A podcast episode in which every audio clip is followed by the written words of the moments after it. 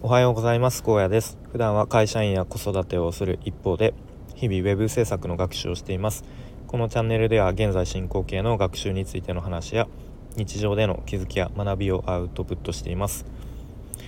今日はですね、ちょっとなんか感想みたいな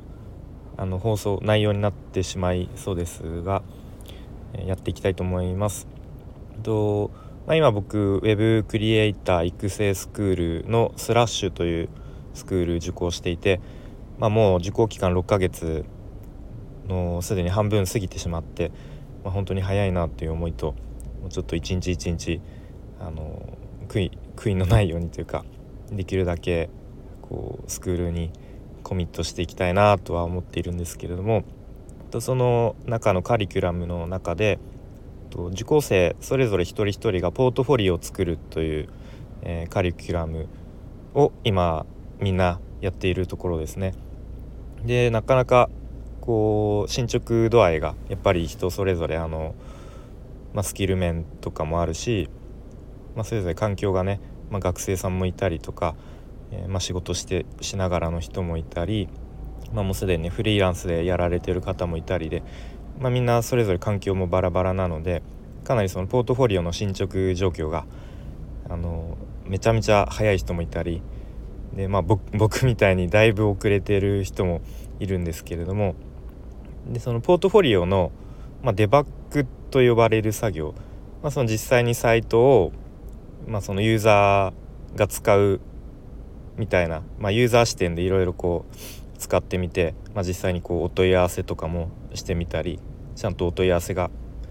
あの届くかなとか、まあ、そういう、まあ、テストみたいなことをするんですけども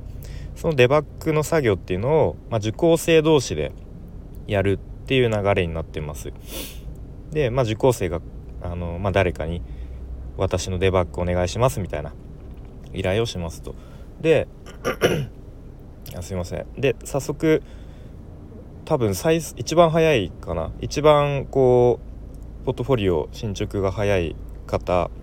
から、まあ、僕が早速デバッグの依頼を受けましたと。で、ま、ちょっとね期限ギリギリになっちゃったんですけど昨日ようやくそのデバッグの作業が終わりまして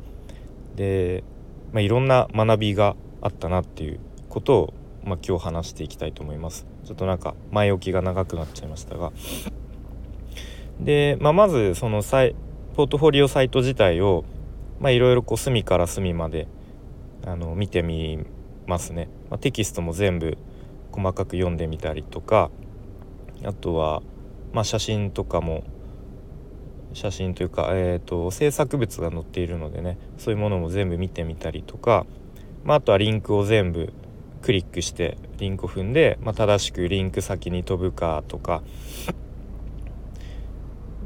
まあそんな感じでこう細かく、えーと、サイトを見てみました。でその方の、まあ、強みというか武器は、まあ、ウェブサイトが作れますよっていうのはもちろんのこと、まあ、チラシとか、まあ、そういう紙ベースの制作物も作れますと、まあ、あとは写真をも撮りますっていうなんかもう武器がめちゃめちゃあって羨ましい限りですね。僕なんかもうウェブウェブサイトホームページ作れますっていう感ぐらいでしかもそのホームページの実績もまだないぐらいのも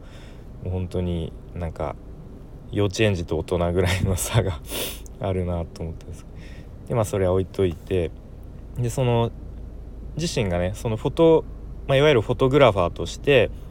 まあ、今まで撮ってきた写真の制作物もそのポートフォリオにサイトに載っていましてでまあ、お宮参りとか七五三とかあとマタニティフォトマタニティフォトってあの妊婦さんがこうお腹大きくなってきた時に、まあ、ちょっとその、まあ、記念というか、まあ、そのなかなかねその時しか撮れない写真っていうのがあると思うんでそういう写真を残しておきたいみたいな感じですかね。まあ、そういういろんなこう写真がその制作物として載っていました。でそういうのを見ていたらなんかね僕がすごくもう単純になんかグッときてなんか感動しちゃいましたねなんかやっぱりすごくこうなんだろうなお宮参りとかでもその生まれたばっかりの赤ちゃんをこうおじいちゃんおばあちゃんがね抱っこしてる写真とかでもちろんすごいいい笑顔なんですよね。やっぱ人の笑顔ってもうもうなんか無条件にこう見ていて気持ちがいいというかなんか幸せな気分になるなということを改めて感じてなんかすごくねこうハートフルなピースフルなそんなこう気持ちにさせていただきましたね。でなんかここまでこうポートフォリオ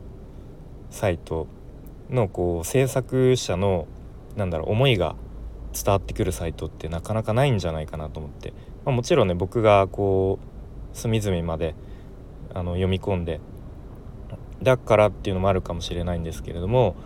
まあでもね少なくともあなんかこの人に写真撮ってもらいたいなとか、なんか仕事を頼みたいなっていう気持ちにさせて思わせてくれましたね。うん、なんか僕もそんな風に自分の思いとかがこう読んだ人ユーザーにちゃんと伝わるようなでこの人に何かお願いしたいとかちょっと連絡取ってみたいとか、うん、相談してみたいとかなんかそういうふうに思わせるよう思わ思わせるような思ってもらえるような、うん、ポートフォリオを自分もなんとか頑張って作り上げたいなと、えー、思いましたね。はい、で、まあ、あと細かいところで言うと、まあ、もちろんいろいろこうちょっとここはこうした方がいいんじゃないかとかあの見つけたので、まあ、そういうのはねもう全てなんだろうこう、まあ、遠慮遠慮なくというかうん、まあ、自分が、まあ、ユーザーとして使ってみた時にちょっと違和感あるなみたいなところはもう全てこうお伝えしましたね。でまあ、例えばこうテキストで言うと、まあ、文章の中で結構僕がね細かすぎるのか結構気になっちゃうことが例えば Web っていう表記ですね、まあ、WEB でこれの、まあ、結構全部小文字だったりとか全部大文字だったりとか最初の W だけ大文字だったりとかなんかそういうのを、まあ、多分調べたら別にどれが正解で間違ってるとかないみたいなんですけどなんかその一つの文章の中でとか一つのサイトの中でそういう表記がなんか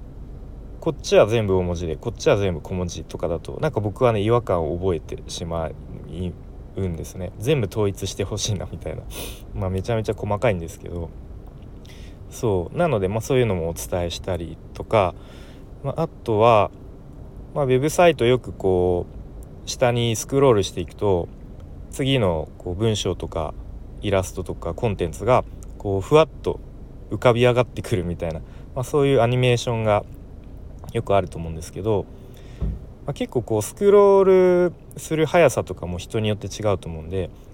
例えばじっくり読む人はこうゆっくりスクロールするけど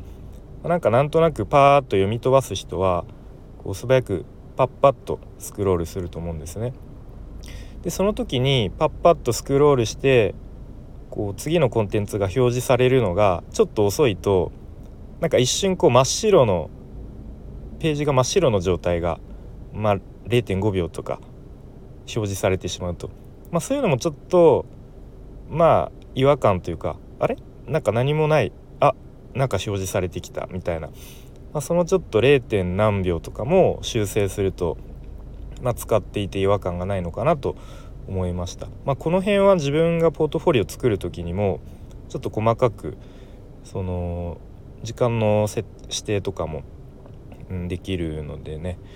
その辺は注意したいなと、え思いました。はい、ということで今日はですね、えー、まあ、僕が受講しているスクールの今受講生同士がポートフォリオを作っていて、まあ、そのポートフォリオのデバッグの作業を、えー、まあ、僕が受講生のデバッグをして、まシンプルにそのサイトを見て感動してしまったっていう話と、まちょっといろいろと細かいこう修正点などを見つけて、ま、自分が作る時も、えー、それを気をつけて、えー、作っていきたいなみたいな、ま、そんな話をしてきました。はいそれだけも聞いてくれてありがとうございました。